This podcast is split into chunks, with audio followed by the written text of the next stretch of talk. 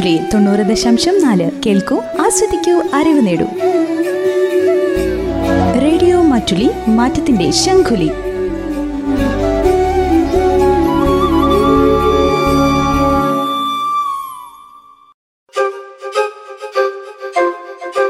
നാടിറങ്ങുന്ന കാട്ടുനീതി.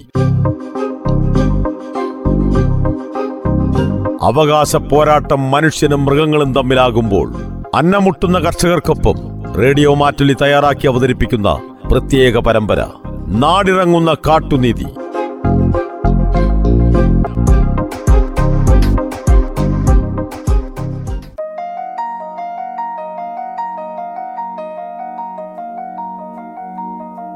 Community radio അസോസിയേഷനും രോഹിണി നീലേകാനി അസോസിയേഷനും news ഏഷ്യയ്ക്കു വേണ്ടി റേഡിയോ മാറ്റൊലിയുടെ സഹകരണത്തോടെ തയ്യാറാക്കിയ റേഡിയോ ലോക്കൽ എന്ന പരിപാടിയുടെ ശ്രവ്യ രൂപം. ഈ പരിപാടിയുടെ ആദ്യ അധ്യായങ്ങളിൽ കേരളം, കർണാടകം, തമിഴ്നാട്, പോണ്ടിച്ചേരി, തെലങ്കാന, ആന്ധ്രാപ്രദേശ് എന്നിവിടങ്ങളിൽ നിന്നുള്ള റേഡിയോ ജേർണലിസ്റ്റുകൾ പങ്കുവയ്ക്കുന്ന ഹൃദയസ്പർശിയായ വിവരണങ്ങളാണ് ഉൾപ്പെടുത്തിയിട്ടുള്ളത്. ഗ്രാമജീവിതങ്ങളെ സംബന്ധിച്ച് ഇവർ പങ്കുവയ്ക്കുന്ന വിവരണങ്ങൾ ഇവർക്ക് അന്യമായവയല്ല, ഇവരുടെ ദേശം അനുഭവിക്കുന്ന കാര്യങ്ങൾ തന്നെയാണ്. അതുകൊണ്ട് തന്നെ ഈ ജേർണലിസ്റ്റുകളോട് കൈകോർക്കുന്നതിൽ എനിക്ക് ആനന്ദമാണ്. നമ്മുടെ ആദ്യ വിവരണം നൽകിയിരിക്കുന്നത് വയനാട്ടിലുള്ള റേഡിയോ മാറ്റൊലിയിലെ റിപ്പോർട്ടറായ ദിപിൻ അഗസ്റ്റിനാണ്. ഈ കഥ നമ്മളോട് പറയാൻ അദ്ദേഹത്തിന് മറികടക്കേണ്ടി വന്ന പ്രതിസന്ധികൾ ചെറുതല്ല.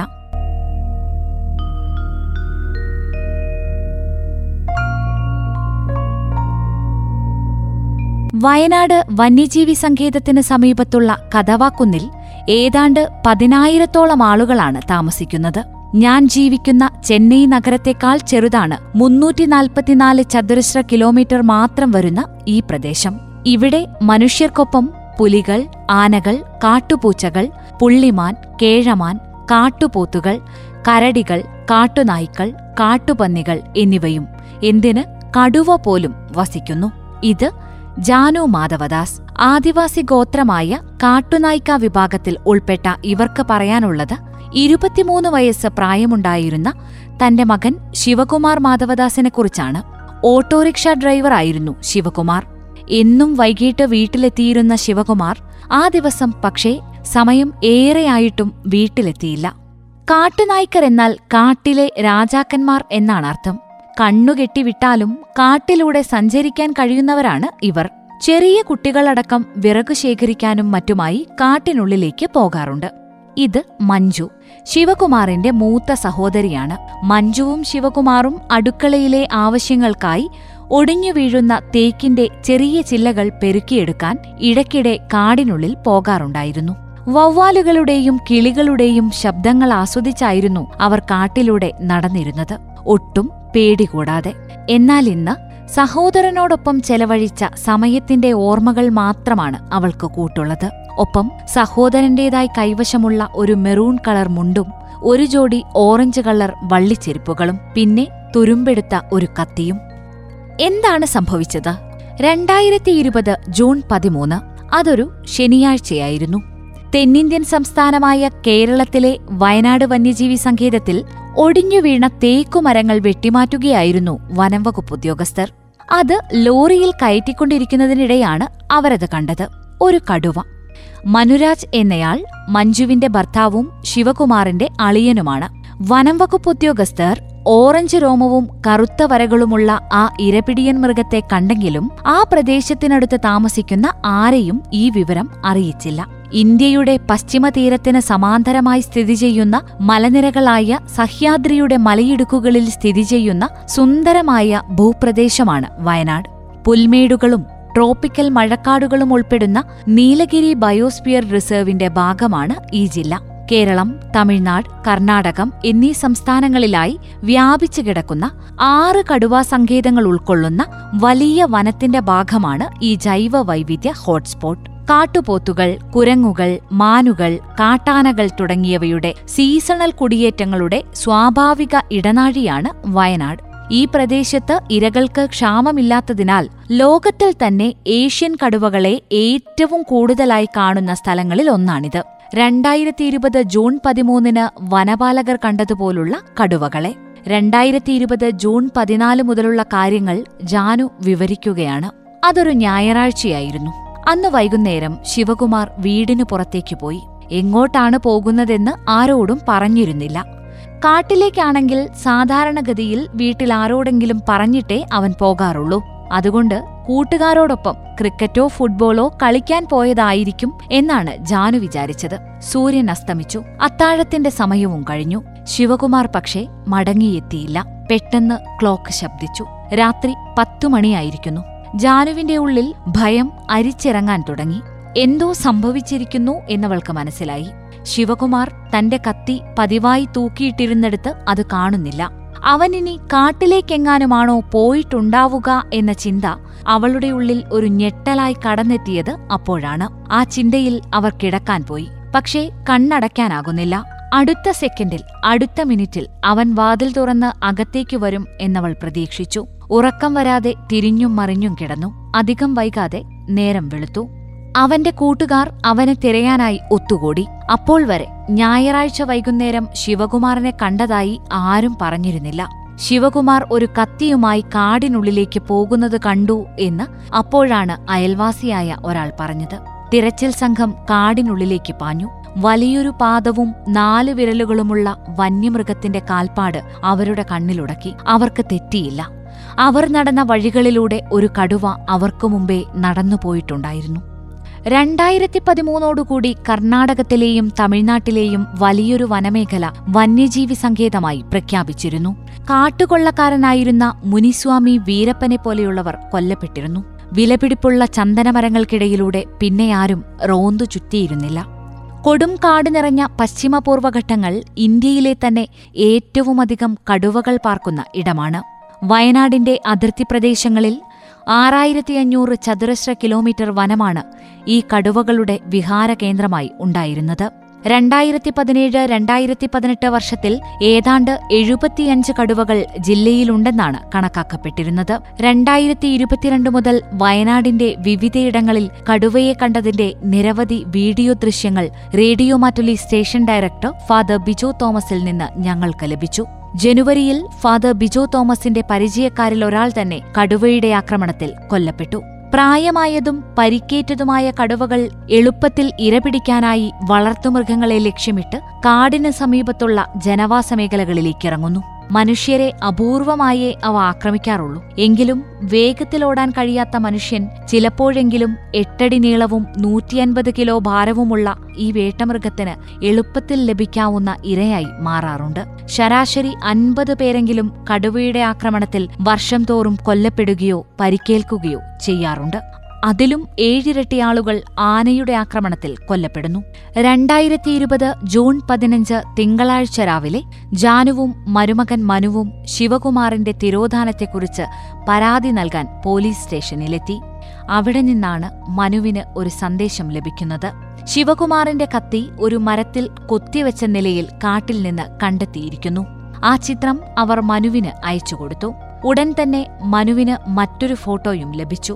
അത് മെറൂൺ നിറമുള്ള ഒരു മുണ്ടിന്റെ ചിത്രമായിരുന്നു. അതും ശിവകുമാറിന്റേതു തന്നെ. അവരുടെ ഉള്ളിൽ ആദി വളർന്നു.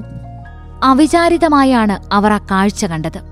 ഇനി പറയാൻ പോകുന്ന കാര്യങ്ങൾ ഒരുപക്ഷെ നിങ്ങളെ അസ്വസ്ഥരാക്കിയേക്കാം. കടുവ ഒരു മനുഷ്യ ശരീരം ഭക്ഷിക്കുകയായിരുന്നു. അത് ശിവകുമാറിന്റെ ശരീരമായിരുന്നു. മുഖത്ത് ആക്രമണമൊന്നുമേറ്റിട്ടില്ലാതിരുന്നതിനാൽ ആളെ തിരിച്ചറിയാൻ ബുദ്ധിമുട്ടുണ്ടായിരുന്നില്ല. മുഖത്തോടൊപ്പം കൈകാലുകളുടെ മുട്ടിനു താഴെയുള്ള ചില ഭാഗങ്ങൾ മാത്രമാണ് ശരീരത്തിൽ അവശേഷിച്ചിട്ടുണ്ടായിരുന്നത്. ഉടലും തുടയും ഉൾപ്പെടെ മറ്റ് ശരീരഭാഗങ്ങൾ മുഴുവൻ കടുവ ഭക്ഷിച്ചു തീർത്തിരുന്നു. ഇക്കാര്യങ്ങൾ പുറംലോകമറിയുമ്പോൾ ശിവകുമാറിന്റെ അമ്മ മരുമകനോടൊപ്പം പോലീസ് സ്റ്റേഷനിലായിരുന്നു. മനുവിന്റെ ഫോണിൽ തുടരെ മെസ്സേജുകൾ വരുന്ന ശബ്ദം അവർ കേൾക്കുന്നുണ്ടായിരുന്നു. എന്നാൽ അസഹനീയമായ ഒരു ചിത്രം ആലേഖനം ചെയ്ത മെസ്സേജുകളായിരുന്നു അത് എന്നവർക്ക് മനസ്സിലാകുന്നുണ്ടായിരുന്നില്ല. മനു അവരെ വീട്ടിലേക്ക് തിരികെ കൂട്ടിക്കൊണ്ടുവന്നു. ജാനുവിന്റെ അയൽക്കാരെല്ലാം വീട്ടിലേക്കെത്തി. അവളോട് എന്തെങ്കിലും കഴിക്കാനും അല്പം വെള്ളം കുടിക്കാനും അവർ പറഞ്ഞു. എന്തെങ്കിലും വിവരം അറിയാനാകും എന്ന് പ്രതീക്ഷിച്ച് വീട്ടിലിരിക്കുമ്പോഴാണ് അവളുടെ അടുത്തേക്ക് മകന്റെ അവശേഷിച്ച ശരീരഭാഗങ്ങളുമായി പോലീസുകാർ വന്നത്. ഈ അപകടത്തെക്കുറിച്ച് മുൻ സൂചനകളൊന്നുമില്ലാതിരുന്ന ജാനു കാഴ്ച കണ്ട് ഞെട്ടിത്തരിച്ചു. കത്തി കണ്ടെത്തിയതും കടുവയുടെ ആക്രമണവുമെല്ലാം അവർ മനസ്സിലാക്കി. റേഡിയോ മാറ്റുള്ളി റിപ്പോർട്ടർ ദിപിനോട് സംസാരിക്കുമ്പോൾ അവർ ദുഃഖത്താൽ വിതുമ്പുകയായിരുന്നു. ഉണങ്ങാത്തൊരു മുറിവുപോലെ തന്റെ മകന് സംഭവിച്ച കാര്യങ്ങളെല്ലാം അവളുടെ മനസ്സിലുണ്ട്. വീണ്ടും ഒരിക്കൽ കൂടി ആ ദൃശ്യങ്ങൾ മനസ്സിലേക്കെത്തിയതോടെ ജാനു അസ്വസ്ഥയാവുകയും സംഭാഷണം അവസാനിപ്പിക്കുകയും ചെയ്തു. കുടുംബത്തിനായി സമ്പാദിച്ചിരുന്ന പ്രധാനപ്പെട്ട ആൾ ഓട്ടോ ഡ്രൈവർ ശിവകുമാർ കൊല്ലപ്പെട്ടു. കുടുംബത്തിന് പത്ത് ലക്ഷം രൂപ ധനസഹായം സർക്കാരിൽ നിന്ന് ലഭിച്ചു. കാട്ടിൽ നിന്നു തന്നെ പോസ്റ്റ്മോർട്ടം നടത്തിയ ശേഷം ശിവകുമാറിന്റെ ശരീരാവശിഷ്ടങ്ങൾ വീടിനു സമീപം തന്നെ സംസ്കരിച്ചുവെന്ന് സഹോദരി മഞ്ജു പറഞ്ഞു. കുറച്ച് ദിവസങ്ങൾക്ക് ശേഷം വനപാലകർ, കൂടുതലും കുറഞ്ഞ ശമ്പളത്തിൽ ജോലി ചെയ്യുന്ന താൽക്കാലിക ജീവനക്കാർ, പലയിടങ്ങളിൽ കൂട് സ്ഥാപിച്ച് കടുവയെ പിടിക്കാൻ ശ്രമിച്ചെങ്കിലും പരാജയപ്പെട്ടു. മനുവിന് തന്റെ കുടുംബത്തിന്റെയും മകളുടെയും സുരക്ഷയെക്കുറിച്ച് ആശങ്കയുണ്ടോ എന്ന് റേഡിയോ മാറ്റുലിയിലെ ഞങ്ങളുടെ റിപ്പോർട്ടർ ദിപിൻ ചോദിച്ചു. പേടിയുണ്ടെന്നും ഇവിടെ താമസിക്കുന്നത് അപകടകരമാണെന്നും ആവർത്തിച്ച മനു ഇനി ഞങ്ങൾ എങ്ങോട്ടു പോകും എന്നൊരു മറുചോദ്യവും ഉന്നയിച്ചു. ഇന്ത്യയിൽ കാട്ടിലും മറ്റ് മേഖലകളിലും താമസിച്ചിരുന്ന നിരവധി ആളുകളെ മാറ്റിപ്പാർപ്പിച്ചിട്ടുണ്ട്. എന്നാൽ ആളുകളെ അവരുടെ മാതൃയിടങ്ങളിൽ നിന്ന് വേരെറുത്തുമാറ്റുന്നു എന്നാക്ഷേപിച്ച് ഈ നടപടി വിവാദങ്ങൾ ക്ഷണിച്ചു വരുത്തിയിട്ടുമുണ്ട്. ഇന്ത്യയിൽ ഇപ്പോഴും കടുവാ സങ്കേതങ്ങളുടെ കോർ മേഖലയിൽ നാൽപ്പത്തിരണ്ടായിരത്തി നാനൂറ് കുടുംബങ്ങൾ താമസിക്കുന്നുണ്ട്. അതിലൊന്നിന്റെ അരികിലാണ് മനുവും കുടുംബവും താമസിക്കുന്നത്. വന്യജീവി സങ്കേതങ്ങൾ വികസിപ്പിക്കാൻ ശ്രമിക്കുമ്പോൾ അതിനുള്ളിൽ ജീവിക്കുന്ന ആളുകളെ മാറ്റിപ്പാർപ്പിക്കേണ്ടതിനെക്കുറിച്ച് കാര്യമായ ചർച്ചകൾ നടക്കുന്നില്ല എന്നത് പരിതാപകരമാണ്. കടുവകളുടെ എണ്ണം കൂടുന്തോറും അവിടെയുള്ള ആളുകളുടെ ജീവിതം നിരന്തരമായ അപകടങ്ങളിലേക്ക് വഴുതി വീഴുകയാണ്. ആരെങ്കിലും കൊല്ലപ്പെടുമ്പോൾ മാത്രമാണ് സർക്കാർ തങ്ങളെ സന്ദർശിക്കുകയും തങ്ങളോട് അനുഭാവം പ്രകടിപ്പിക്കുകയും ചെയ്യുന്നത് എന്ന് വികാരാധീനനായി മനു പറഞ്ഞു. അല്ലാത്ത ഒരു സമയങ്ങളിലും അവർ തങ്ങളെ തിരിഞ്ഞു നോക്കാറില്ലെന്നും പശുക്കൾക്കും ആടുകൾക്കും മനുഷ്യർക്കുമെതിരെ നടന്ന വന്യജീവി ആക്രമണങ്ങൾ ഈ സ്ഥലങ്ങളിൽ നിരവധി പ്രതിഷേധങ്ങൾക്ക് കാരണമായിട്ടുണ്ട്. ഇത്തരം പ്രതിഷേധങ്ങളെ അഭിമുഖീകരിക്കേണ്ടി വരുന്നത് മനുഷ്യ വന്യജീവി സംഘടനകളിൽ സമാധാന സംസ്ഥാപകരായി നിൽക്കേണ്ടി വരുന്ന വനം വകുപ്പിൽ കരാർ വ്യവസ്ഥയിൽ ജോലി ചെയ്യുന്ന തൊഴിലാളികളാണ്. ഇത്തരം അപകടകാരികളായ മൃഗങ്ങളെ പിടികൂടി മൂന്ന് ചതുരശ്ര കിലോമീറ്റർ വിസ്തൃതിയിൽ വനത്തിനുള്ളിൽ വലയം നിർമ്മിച്ച് അതിനുള്ളിലാക്കാനുള്ള പദ്ധതികളൊക്കെ വനം വകുപ്പ് പ്രഖ്യാപിച്ചിട്ടുണ്ട്. എന്നാൽ മൂന്ന് സംസ്ഥാനങ്ങളിലായി ജനവാസ കേന്ദ്രങ്ങളോട് ചേർന്ന് കിടക്കുന്ന അഞ്ച് കടുവാ സങ്കേതങ്ങളിലൂടെ എഴുന്നൂറിലധികം കടുവകൾ സ്വതന്ത്രമായി വിഹരിക്കുന്ന ഇപ്പോഴത്തെ സാഹചര്യത്തിൽ ഇത് പ്രയാസമേറിയ ദൗത്യമാണ്. തെരഞ്ഞെടുപ്പ് കാലങ്ങളിൽ മാത്രമേ രാഷ്ട്രീയക്കാർ തങ്ങളെ അന്വേഷിച്ചെത്താറുള്ളൂ എന്ന് രോഷത്തോടെ മനു പങ്കുവച്ചു. അസ്വസ്ഥനായി അല്പം പരിഹാസത്തോടെ അടുത്ത തവണ അവർ കടുവകളോട് വോട്ടു ചോദിച്ചേക്കും എന്നും മനു കൂട്ടിച്ചേർത്തു. ഈ ആദിവാസി ഗോത്രത്തിൽപ്പെട്ട ആളുകൾ കടുവയെ പേടിച്ചാണ് കഴിയുന്നത്. ചിലരുടെ ജീവൻ കടുവ കവർന്നെടുക്കുകയും ചെയ്യുന്നു. നരഭോജികളായ ചില കടുവകളെ കൊന്നുകളയണമെന്നതാണ് മനുവിന്റെ ആവശ്യം. എന്നാൽ ഒരുപാട് പേരുടെ ഇഷ്ടക്കേട് ക്ഷണിച്ചു വരുത്തിയേക്കാവുന്ന വിഷയമാണിത്. എന്തെങ്കിലും ചെയ്യേണ്ട സമയമായിരിക്കുന്നു.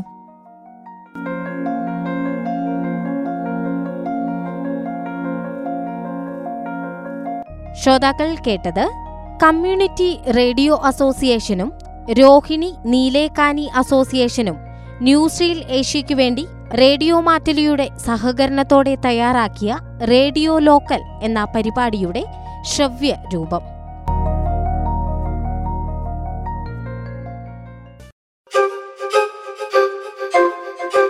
നാടിറങ്ങുന്ന കാട്ടുനീതി.